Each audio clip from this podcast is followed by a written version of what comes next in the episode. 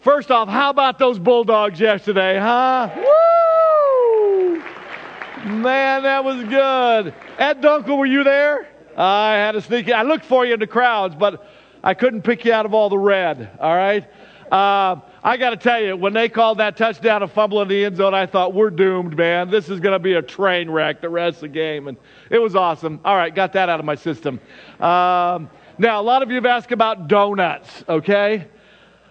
I'm surprised I don't smell like a donut today, okay? It, it is in my clothes, it's in the garage, it kind of permeates the house.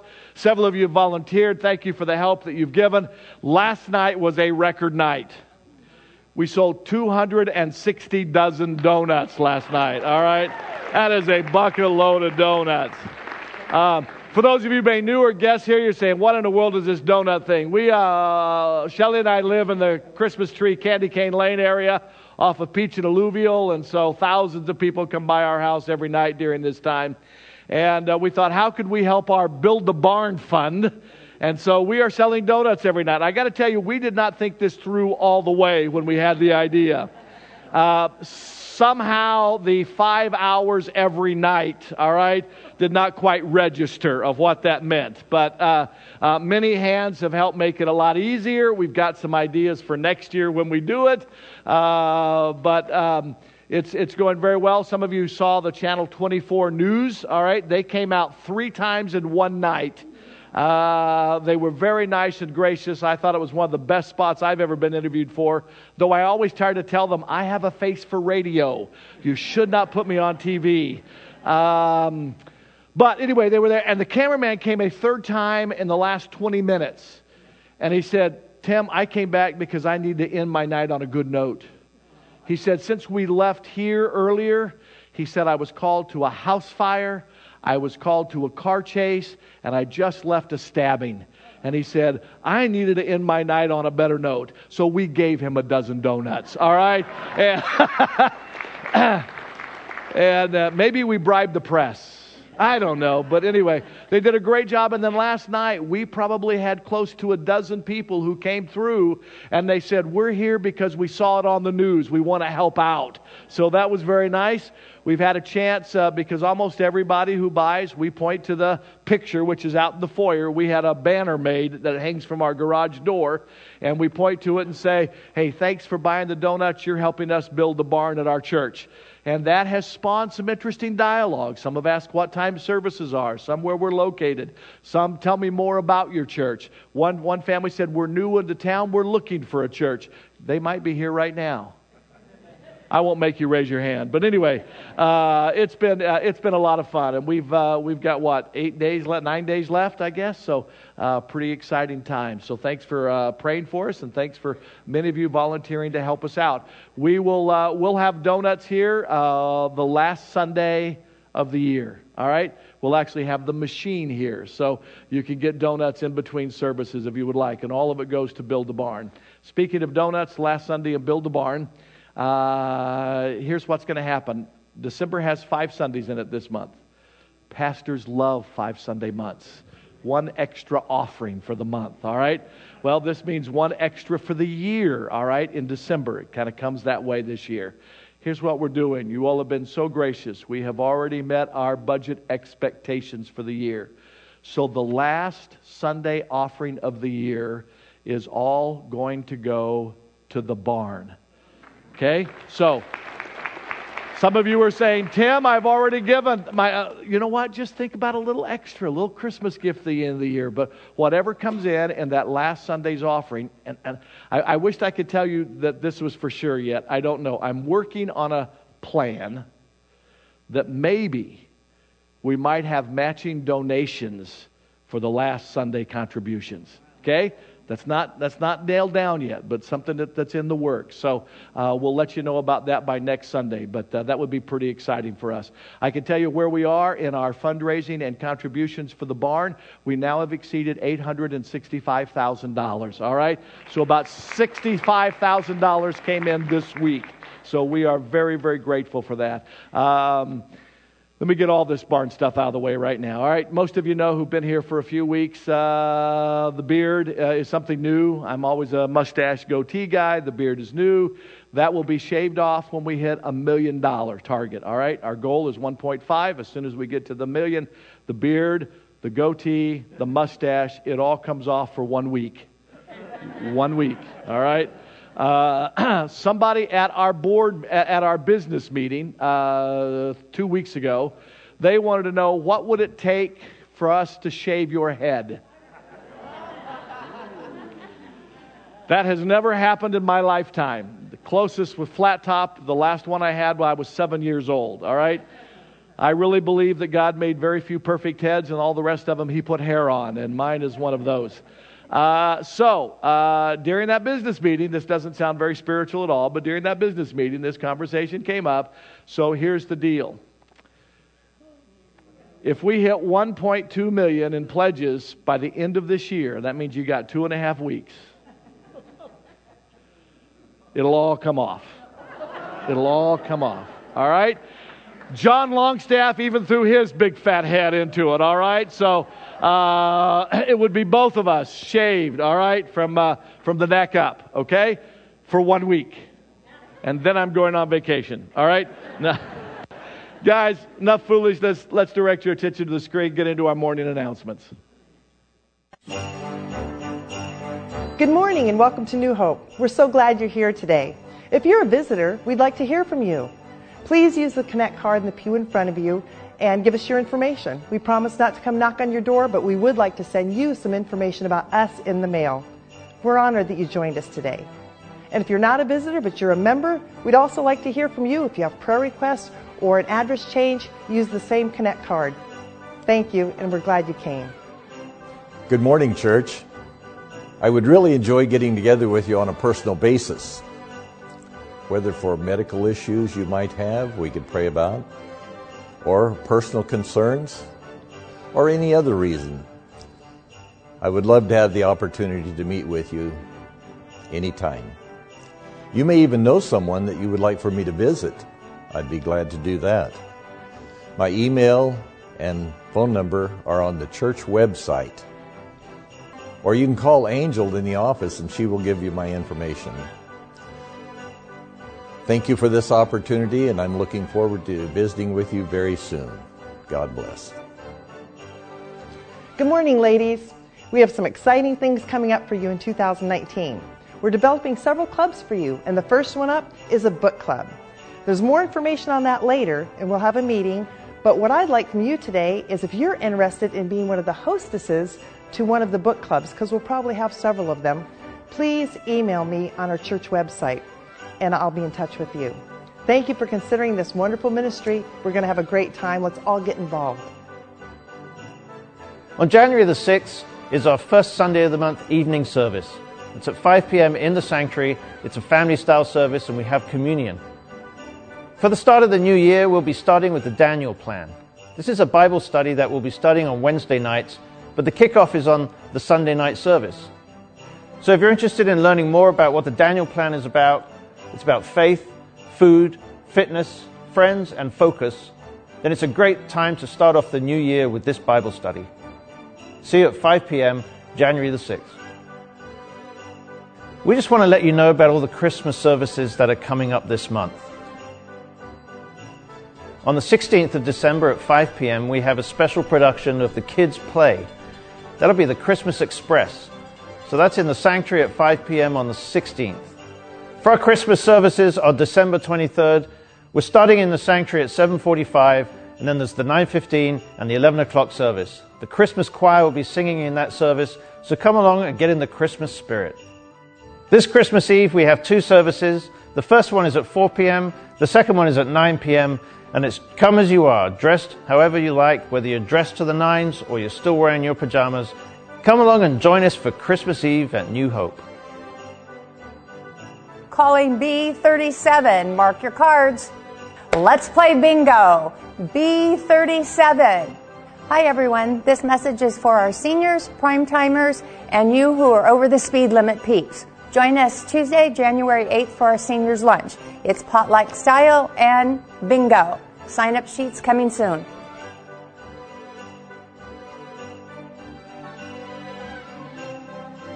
All right, so that's all of our announcements, and uh, most of those are also listed in your bulletin, so you can go home and put them on your calendar. Don't forget today, 5 o'clock, uh, there is a caveat to the Christmas Eve service announcement where it says, uh, Come as you are in your pajamas. That, that includes a robe. All right? You must have the robe on if you come in your pajamas. All right?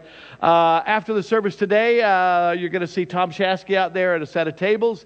Uh, he is selling Shasky Farm nuts today, and that is a fundraiser for our uh, high school camp, winter camp that's going on. So uh, if you need a few more nuts around your house, stop and pick some up. There are all kinds of flavors. They're very good, and it will help some of our kids make an easier time of going to camp. The tables are also out there for the prison fellowship gifts, and so if you forgot yours, please see Janice at those tables. Make arrangements of how all of that is to take place. All right. Uh, let me highlight now a few prayer requests. Uh, Reba Chamberlain, who broke her second hip the day after Thanksgiving, has now finished her two weeks at skilled nursing through lots of physical therapy. She is being transported this morning, maybe even during this service, to uh, the place that she called home before she broke her hip, the other hip the second time, back to Apricot Mornings, not far from our house, and she is doing very well. Woody Imke, uh, been part of our church family for many years, uh, sits about three rows from the back, usually in the uh, 11 o'clock service. Uh, he is uh, a candidate for hospice now. They were to do an evaluation on Friday. Do you know if they got there late Friday afternoon? Okay. All right, so uh, be prayed for them as they're going through this transition in their life. Virginia's there, taking good care of them. Uh, Dave Wildy, uh, Dane Wildy is going to be having heart surgery two days after Christmas up in the Bay Area. He would appreciate you remembering to pray for him. Nancy Kraus is also scheduled for surgery this month, so please be praying for them as they're awaiting surgery, that they experience God's peace. Uh, Grace Garza, who's in our service right now, her son Jason is going to be having a heart procedure this Tuesday. He's 45 years old. Would appreciate us remembering to pray for Jason. Uh, let's see here. Then we got Dan, who uh, had another chemo treatment this past week, Dan Sullivan. Uh, so when he has a procedure like that on Wednesday, it's usually the weekend, he's at his worst, and he begins to improve a little bit uh, Monday, Tuesday, and Wednesday. Dan had the opportunity to come by in their uh, new car with the family and get donuts the other night, and it was so good to see him out there. And I walked over to his door and I said, Dan, I'm not going to tell you you look good because you're tired of hearing that from people. So here's what I'm going to tell you. You look a heck of a lot better than you did two weeks ago.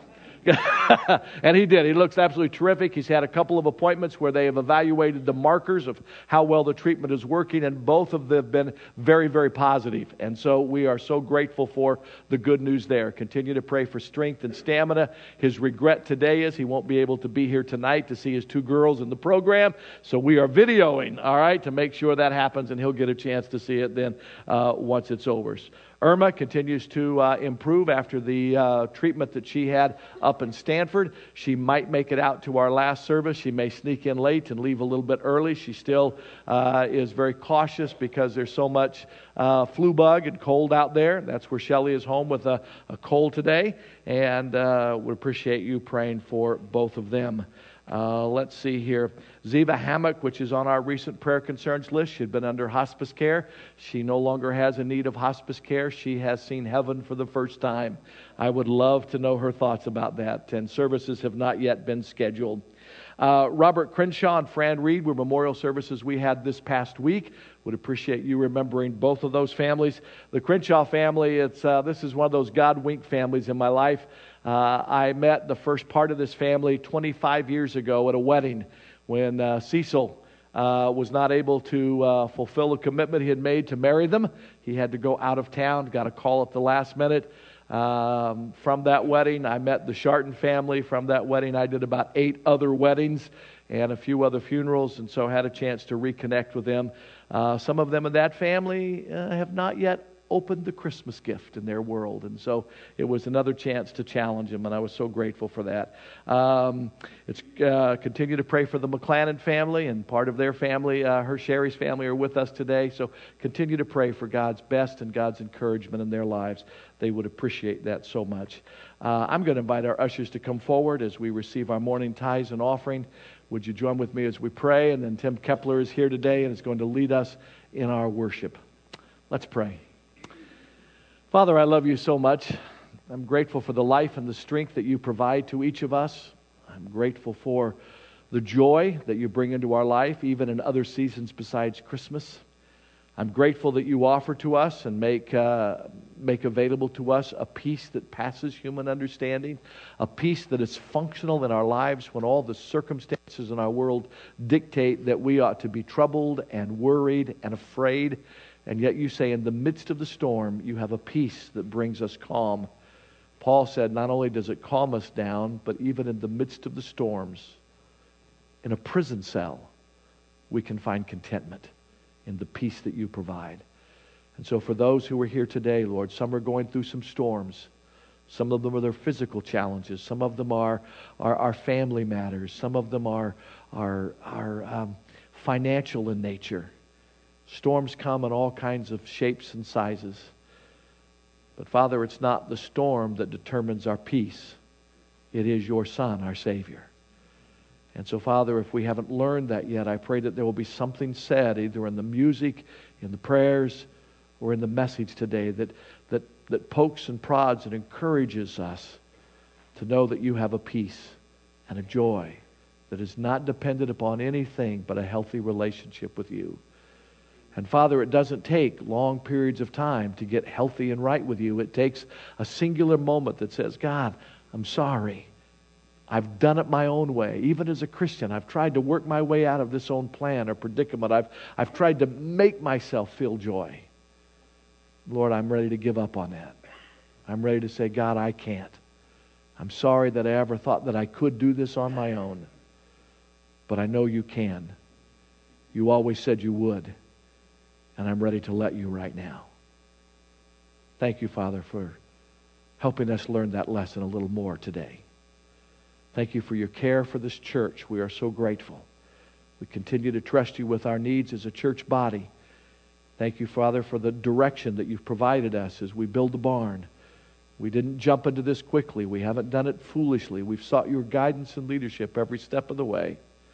Thank you for those who have given already and those who have pledged to give. And Father, thank you for nudging those who are still in a season of contemplation about how and, and what it is that we're going to share and give. And so we thank you for this in advance. That's what trust is, saying thanks in advance. We commit all this to you in the name of Christ. Amen and amen. I invite you to turn to John chapter 3. It's where we'll be reading from in a few minutes.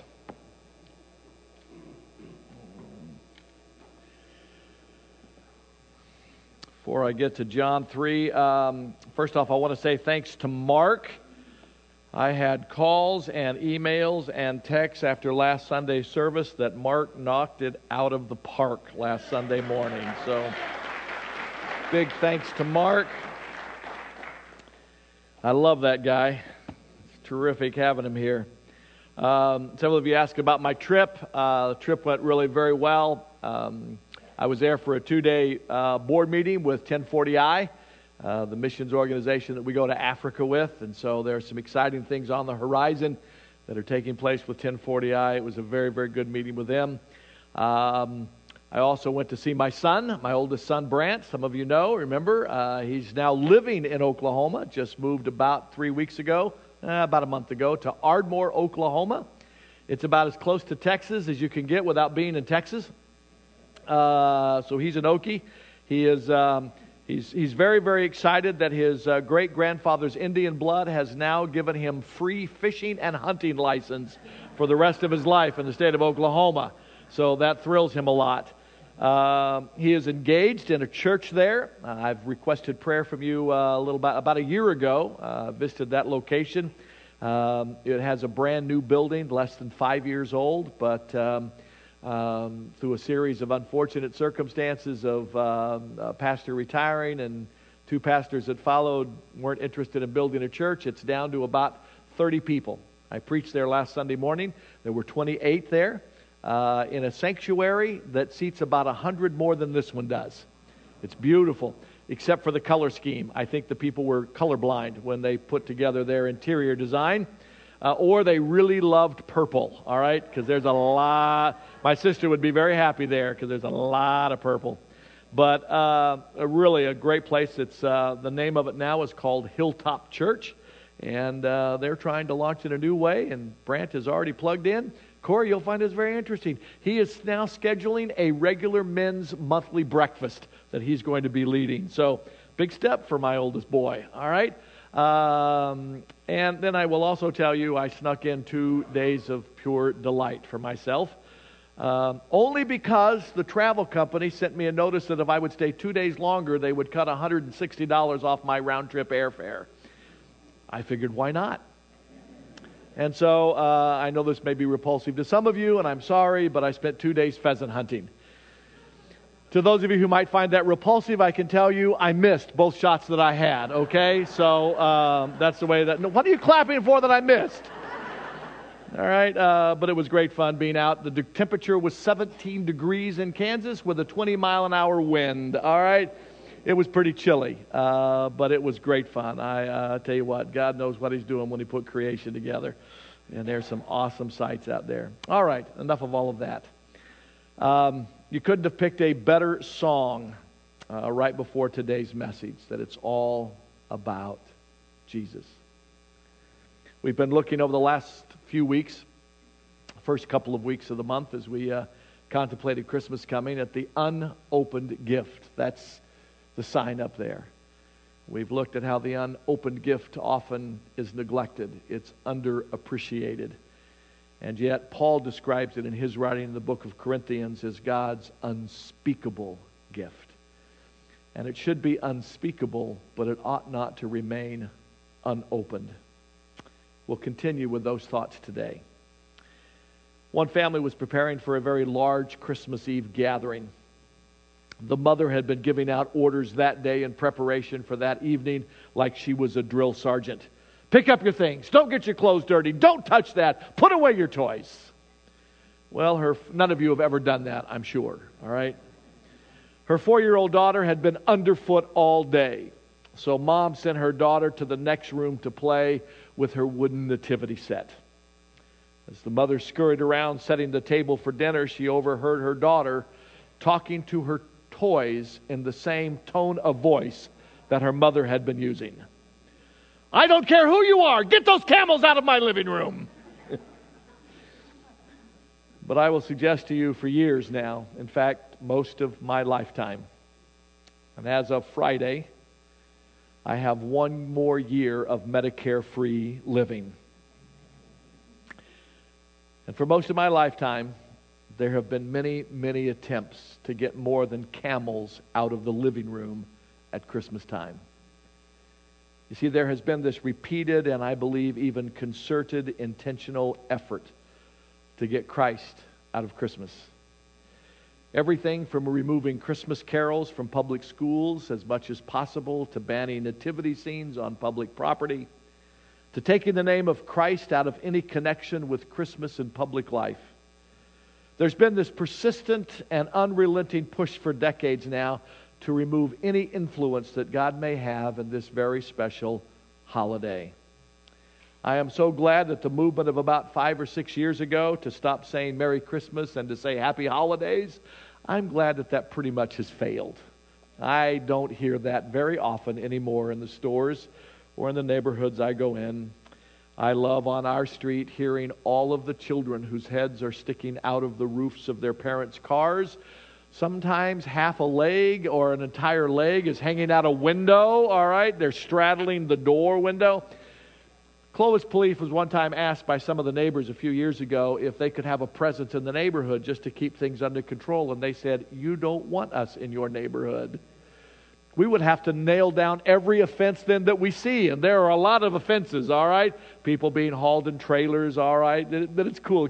But there's so much fun hearing the children, especially if they're missing a couple of teeth, say Merry Christmas as they drive by. There is just something extra special about that. It was back in 1991, 27 years ago, when Dave Barry, a, a writer, commented on the effect that this phenomena of getting Christ out of Christmas was having in the state of Florida where he lived. And he wrote these thoughts. He said, To avoid offending anybody, my son's school has dropped religious themes altogether, and now they only sing about the weather. They hold their winter program in February, and they sing such songs as Winter Wonderland, Frosty the Snowman, and he said, There's a real song out there I didn't know about, Susie Snowflake. All of which he says is pretty funny because we live in Miami. Frosty the Snowman, Susie the Snowflake, Winter Wonderland, in Miami. He said a visitor from another planet would assume that our children belong to the Church of Meteorology. The effort to remove Christ from this holiday season has mm, been a fair amount of success to it. According to a survey conducted a few years ago by Barna Research Group, Barna in the church world is the equivalent of Gallup in the secular world. They're a very, very good research organization. And a few years ago, um, with 88% identifying themselves as Christians in the sampling group that they tested for this survey, here were their results. 37% of adults in the national survey said that the birth of Jesus is the most important aspect of Christmas.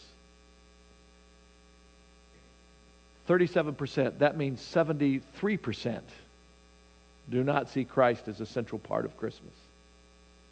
More than 75% of the evangelical Christians place Jesus' birth as a first importance on Christmas. That sounds pretty good, doesn't it? 75%. No, it sounds horrible. These people identify themselves as evangelical Christians, and one fourth of them say Christ is not the most important part of Christmas. 32% of those who identified themselves, this one I scratch my head over. 32% of those who identified themselves as fundamentalists gave that answer. That meant then that 68% of those who say they're very conservative in their theology did not put Christ as most important at Christmas time. 29% of those who say they were members of the Catholic Church placed Jesus' birth first. 24% of theological liberals. These are people who say they've studied the Bible a lot. They're theologically educated. Only 24% of them say that the birth of Christ made Christmas important to them. There was a television interviewer who was walking the streets of Tokyo at Christmas time. Just like in America, the holiday season of Christmas is a big commercial success in Japan. The interviewer stopped one young woman on the sidewalk as she was going from one store to the next and asked, Ma'am, what is the meaning of Christmas? Laughingly, she responded, I don't know. Is that the day Jesus died? See, Christ is dead to so many people. Christ is not a part of their Christmas. He is not the center of it all. It's just another holiday season to them. It's Nothing more than that. It's the trappings and the treasures of life. It's the, the parting and the presents. It's an unopened gift. But it is not the person of Jesus. I'm not really sure how concerned those of us in the church ought to be about that. Some of you might be surprised that I made that statement. Let me blow your mind with another statement. Christmas is not a Bible based holiday. You don't find in this book anything that says we ought to celebrate Christmas. Oh, the first century church, they didn't celebrate Christmas. What they did celebrate was the death of Jesus Christ on the cross, communion as often as they wanted to. They celebrated his resurrection from the dead every Sunday morning because now they gathered on the first day of the week. But it didn't take a thousand years for the church to decide we need to celebrate his birth. It's not found in the Bible, but the celebration of Christmas was developed a little over a thousand years ago. The church decided we'll celebrate the birth of Christ, the one who died and rose again from the dead. Because, just a side note, and you've heard me say it before, folks, if it wasn't for the death of Jesus and the resurrection of Jesus, nobody would celebrate Christmas. There would be no reason to. For the crucifixion would just have been the death of a heretic, and his birth would be nothing to remember. It is the resurrection of Jesus Christ that validates the birth in Bethlehem.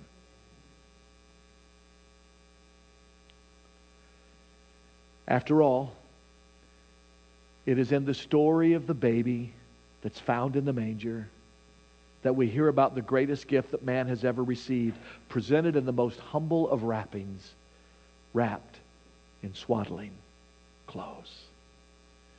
Given that God has offered to us such a lavish, lasting, and loving gift, how can we make other people know more about this gift that represents us so much? I think the first thing that we need to realize about this dilemma is that people really do have trouble understanding the gift that God has given to them. They're accustomed to work and to play and to family and to life and to think about death and what comes after death does not come easily to most of us. Let's read John chapter 3, verses 1 through 15. Follow along with me if you would. Now, there was a man of the Pharisees. Let me pause. Pharisees and another group called Sadducees were the leaders of the Jewish faith and religion. They were the most educated, well taught, and they then became the teachers to the people of the Old Testament truths and principles. They knew the law backwards and forwards. They knew it so well, in fact, they thought they could write laws of their own. They also were the ones who knew all the prophecies of the coming Messiah. And they were, the, they were the watchmen that were supposed to be looking for the signs that the Messiah had come and there was going to be a change in the world. So that's who this guy is that shows up. A man of the Pharisees named Nicodemus, a member of the Jewish ruling council. He had power, he had position, he had knowledge. And he came to Jesus at night. Now, what was this guy's name? Yeah, this is the first episode of Nick at Night. Some of you have heard that so many times you're sick of it, all right? He came to Jesus at night and he said, Rabbi, we know you are a teacher who has come from God, for no one could perform the miraculous signs you were doing if God were not with them. Notice something interesting. This Pharisee who knew the prophecies of the Messiah saw a parallel between them and Jesus. But notice something else. He didn't whisper a word of it to the other Pharisees. I don't know if it was out of fear. I don't know if it was out of intimidation. But this Pharisee says, I see something in this man that looks like a Messiah. And he sneaks to him at night and he asks his question. In reply, Jesus declared, I tell you the truth, unless a man is born again, he cannot see the kingdom of God. There's a whole lot in this one verse. Unless a person, a man, a woman, is born again, they will not be a part of and will never see the kingdom of God. What does all that mean? That connects God of creation and God of the Old Testament to the sitting Messiah in front of Nicodemus. Nicodemus knew the Old Testament well. He knew that God had shaped and formed man out of the dust of the earth. But until God breathed into him his own very own life, he was just a lump of clay. Jesus was telling Nicodemus, Nick, you're just a lump of clay until you're born again. It was prophetic in the sense that later on the scripture would say that we are born dead in our trespasses and sins. We must be born again with what? With the very life and presence of God in us. And then Nick really, I, I know there is no such thing as a stupid question, except for the one you don't ask, but this one was pretty stupid. This very brilliant man looks at Jesus and says, How can a man be born again? Surely I can't enter a second time in my mother's womb. I got to be honest, that's a dumb question. But Jesus answered, Dummy. No, no, he didn't. It, it, it, that's not him red. All right, that's not him red. Jesus answered, I tell you the truth. Unless a man is born of water, physical birth, and the Spirit, he cannot enter the kingdom of God. Flesh gives birth to flesh, water, but the Spirit gives birth to spirit. You should not be surprised at my saying, You must be born again. Nick, you've studied the prophets. You shouldn't be surprised by this. You saw enough to come and talk to me. You ought to know better than this. The wind blows where it pleases. You hear its sound, but you cannot tell where it comes from or where it is going. So it is with everyone who is born of the Spirit. He asks another question How can this be? Jesus is probably thinking, wow, this is what qualifies to be a Pharisee these days? You are Israel's teacher, said Jesus. I think this was a smackdown. You're a teacher, Nick. And do you not understand these things? I tell you the truth. We speak of what we know and we testify to what we have seen, but still, you people do not accept our testimony. I've spoken to you of earthly things and you do not believe. How then will you believe if I speak of heavenly things? No one has ever gone into heaven except the one who has come from heaven, the Son of Man, and that is Jesus. Just as Moses lifted up the snake in the desert. Just in case some of you don't know that story the children of Israel had been very rebellious. God sent snakes in their midst to bite them, and they were beginning to die. The people came to Moses and cried out, Moses, save us. Moses went to God on their behalf. God said, Take a serpent and put it on a pole, lift it up in the midst of the people, and tell the people to look and then live. Do you know what the sign for the medical profession is? The symbol on their code? It is the serpent on the pole, taken from that story. Look and live. And the scripture says, until Jesus Christ, the Son of Man, be lifted up, you and I can't look and live, but we must look to the one who's been lifted up on the cross. And in his death for us, we find our life.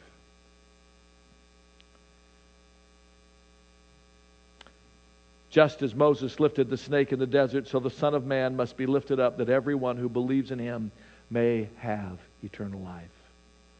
Wow. You can almost sense Jesus' frustration with Nicodemus. You're a teacher, and you can't understand. Nicodemus, one of the most educated in his world, and yet he had trouble figuring out what Jesus was trying to teach him. But it's hard to blame him. Even 21st Christians have trouble understanding all there is about their faith in Jesus Christ. And even more so, 21st citizens have a difficult time wanting to know why do I need a relationship with this person called Jesus? One pastor had attempted to illustrate the free nature of God's gift of salvation. And he stood in his pulpit one morning and he pointed to the poinsettia plant there that was in front of his podium, just like this one is in front of mine. Now, I was raised in a, in a home where both my parents and all my grandparents were Okies. It is okay to call us Okies.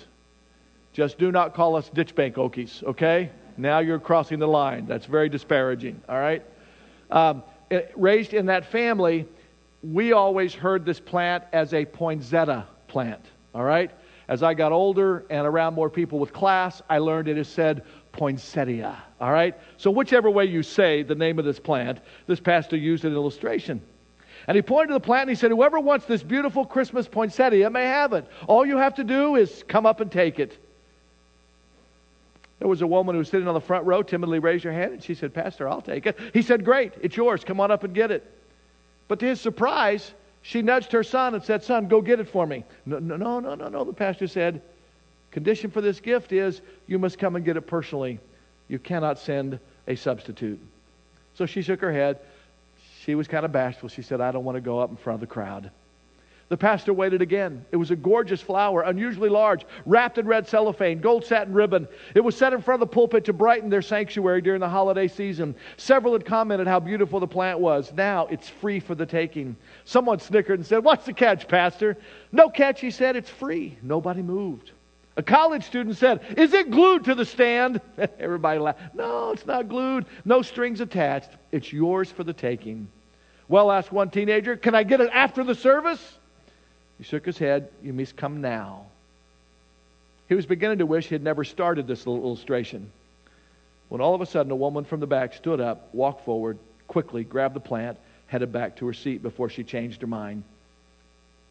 As she returned to her seat carrying the free gift, the preacher was so excited he launched with great enthusiasm into his scripture text for the day, Romans 6:23, for the wages of sin is death, but the gift of God is eternal life through Jesus Christ our Lord.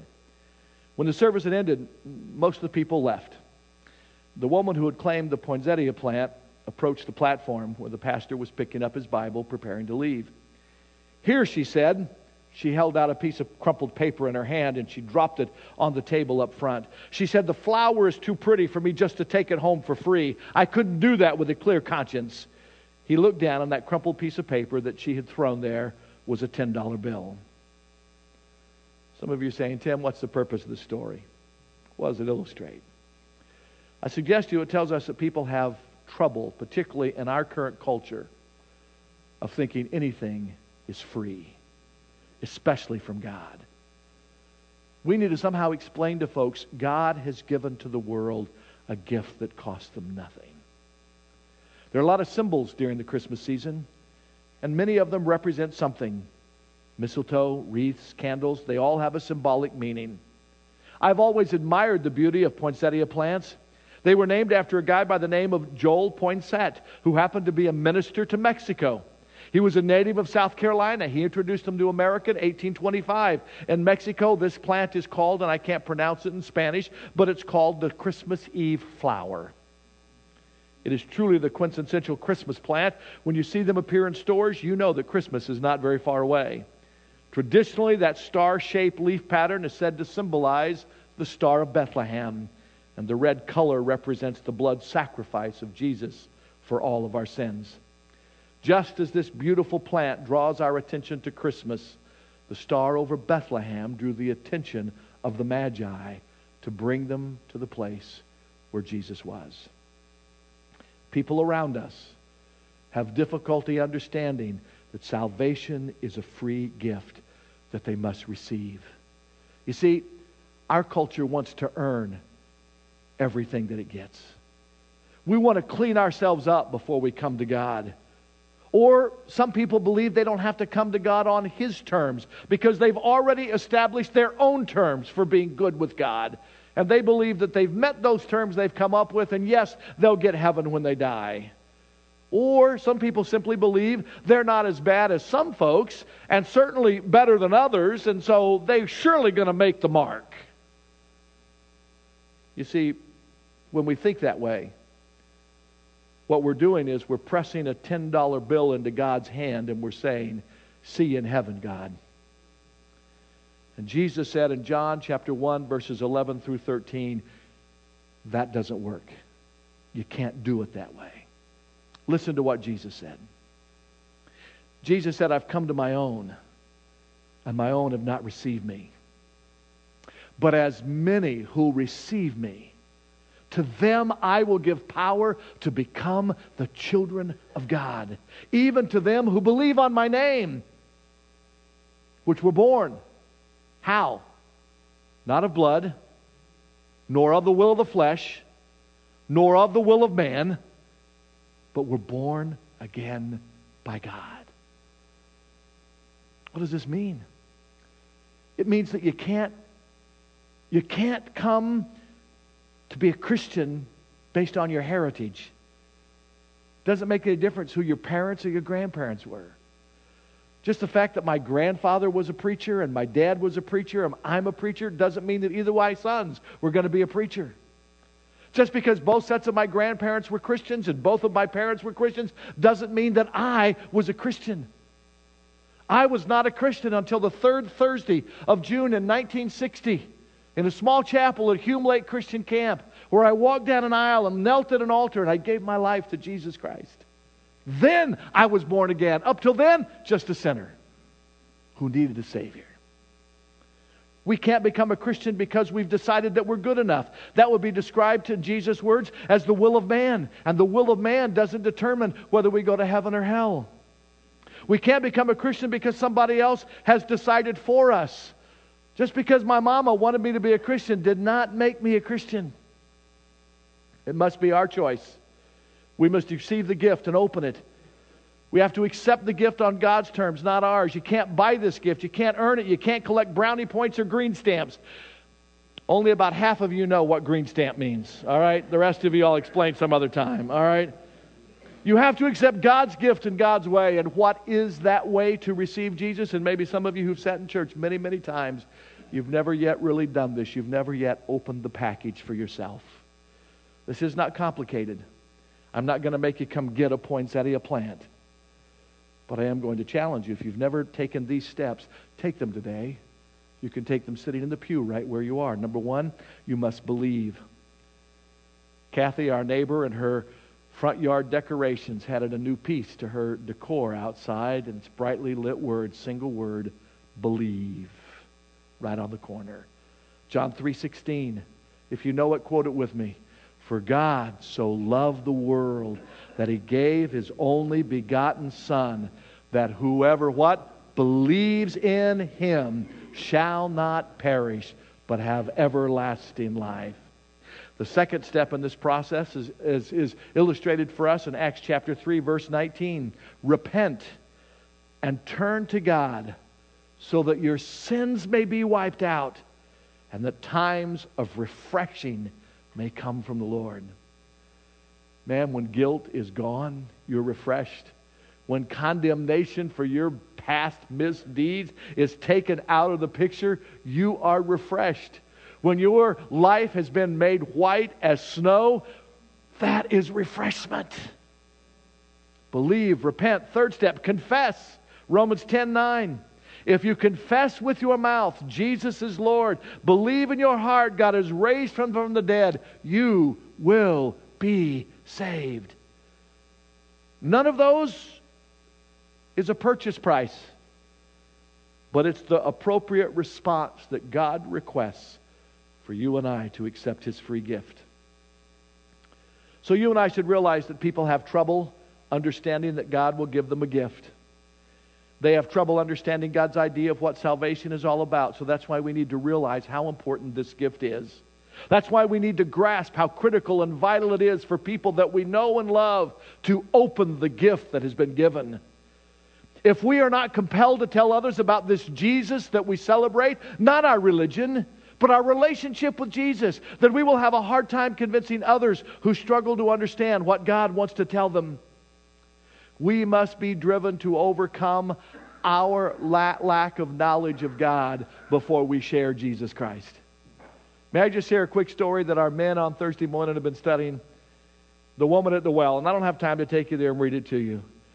But Jesus intentionally went to the well for a drink of water when it was a time of the day when nobody would be there that would assist him. But Jesus, being who he was, knew a woman would be there. This was a divine appointment. And the woman of Samaria went to the well at the wrong time of day. They always went in the morning and they always went in the evening. They never went in the middle of the day. Why did this woman do it? Because she wanted to avoid the people of her town. She didn't want to be with the little gossiping biddies of her community. And so she wanted to go alone. Why? Because she had a very checkered past. And when she met Jesus there and she had this encounter with the Messiah, and he offered her his unconditional love and forgiveness, and she took it, you know what the scripture says? She went off to Bible college so she could learn how to share her faith in Jesus. No, it says she went right back home and found the people she had been trying to avoid She went to the very people she didn't want to have contact with. And she said, Guys, guys, you got to follow me. I know it's the wrong time of day, but you got to follow me back to the well. And I could hear them saying, why, why, why do we have to do that? She said, Come on, I want you to come hear a guy that's going to tell you everything you've ever done in your life. I'm not sure that's a really good evangelistic way to try to get people. Do you want God to tell you everything you've ever done? He already knows it. But boy, no, but somehow it worked for her. And the people followed her out. You see, Jesus had told this woman, ma'am, I, I, know you're, I know you're looking for love, but you're looking for it in all the wrong places. That's the origin of that song, I think. She had had four husbands, and the man she was living with, she was not married to. And Jesus didn't say, Go home, dump that dude, go back to the first guy. He didn't say, Go get married first. He said, I'll give you water where you'll never thirst again. And she ran right back to town, brought all these people out. And if you read the scripture, it says, Many accepted Jesus right then. And if you read on farther, a few more verses, it said, Many more came to know Christ. Brand new Christian, checkered past, minimal knowledge, but she could tell everybody her relationship with Jesus. We must be convinced that their very lives may hang in the balance, and we have an opportunity to tip the scales. We must be convinced that God believes that this gift was worth the sacrifice that He made of His Son for our salvation. You see, God gave, God sacrificed His only Son so that we could be saved. It is not a trivial gift, it is not a nice gesture. It was a sacrifice of great love for you and me. Let me wrap this up. One person wrote a poem of how they have reminded themselves of this very fact every Christmas.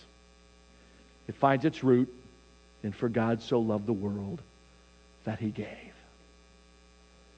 It's Christmas time at our house, and we're putting up the tree. I wished I could find some simple way to remember God's gift to me. Some little sign, some little symbol to show my friends who are stopping by that the little babe was born one day, but he really was born to die. Some symbol of his nail pierced hands, the blood that he shed for me. What if I hung a simple nail on my shining Christmas tree? A crimson bow tied round the nail as his blood flowed so free to save each person from their sin and redeem us from eternity. I know it was his love for us that held him to the tree. But when I see this simple nail, I'll know he died for me. It may seem strange at Christmas time to think of nails and wood, but both were used in Jesus' life to bring us something good. From manger bed to crown of thorns, to death at Calvary. God used the wood and the nails to set all people free. So celebrate God's greatest gift. Give thanks in Jesus' name. The wood, the nail, the blood red cord. This is the Christmas nail. It is to be hung on a sturdy branch a branch near a trunk, a branch that will hold such a simple spike without being noticed by well wishers, dropping by to admire our tinseled tree. The nail is known only to those who understand its meaning, understood by heart that knows its significance. It is hung with thought. The Christmas tree foreshadows the Christ tree, which only He could decorate for us, ornamented with nails and blood as this. The birth of Jesus only is significant because of his death and his resurrection. When Shelley and I decorated our front yard last year for the first time in the neighborhood in which we now live, there was some intentionality behind it. We have two small little hills in our front yard, raised places. On one hill is a blow up nativity set. It's Joseph and Mary and baby Jesus. On the other little hill are three Christmas trees. Three wooden Christmas trees. For us, it was symbolic of the three crosses that are seen most often on Calvary's cross two thieves and Christ. One thief left the gift unopened, one opened it quickly to his blessing and his glory. And the one in the center paid the price. In that middle tree are the stories of the birth and the resurrection of Jesus. I marvel sometimes at people who walk by and they say, Look at those three trees. I wonder if there's any meaning to that. And I get the chance to tell them, read the verses. Do you find ways to share the gift of Jesus at Christmas in such a way that others can understand it? Let's pray. If you've never invited Christ in your life, why don't you do that this morning? Believe, repent, and confess Jesus as Lord and Savior. Use your own words, nothing fancy, no formula, just an honest confession of the soul.